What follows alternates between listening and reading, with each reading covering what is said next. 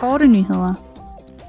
Europaparlamentets formand Roberta Metsola afgav ved åbningen af plenarforsamlingen i Strasbourg mandag en erklæring om de belgiske myndigheders igangværende efterforskning. Hendes fulde erklæring er tilgængelig på parlamentets websted under fanen Presserum.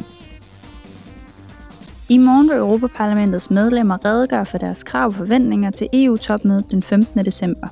Det gør de i forbindelse med en debat med kommissionen og det tjekkiske rådsformandskab. Topmødet vil fokusere på den seneste udvikling i Ruslands krig mod Ukraine, de sociale og økonomiske konsekvenser af de høje energipriser, sikkerheds- og forsvarsspørgsmål og forbindelserne til EU's sydlige nabolande.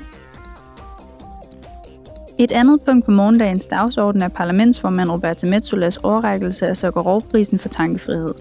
Prisen tildeles i år det ukrainske folk med den begrundelse, at de har udvist stort mod.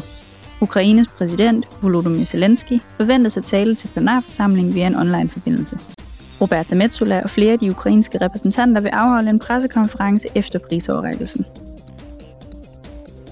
Ved European Film Awards i lørdags blev det afsløret, at Færdsmøllunden i Katalonien, Burning Dates, Corac Günler, Close, Triangle of Sadness og Will of the Wisp, Fogo Fatou, vil konkurrere om luksprisen, og Europaparlamentets og det europæiske filmakademis europæiske publikumsfilmpris 2023. Publikum i EU vil kunne bedømme filmene på en skala med op til 5 stjerner. Parlamentsmedlemmerne bedømmer også filmene. Parlamentets stemme tæller 50%, og publikums stemme tæller ligeledes 50%. Vinderfilmen vil blive bekendtgjort i midten af juni under et af parlamentets plenarmøder i Strasbourg.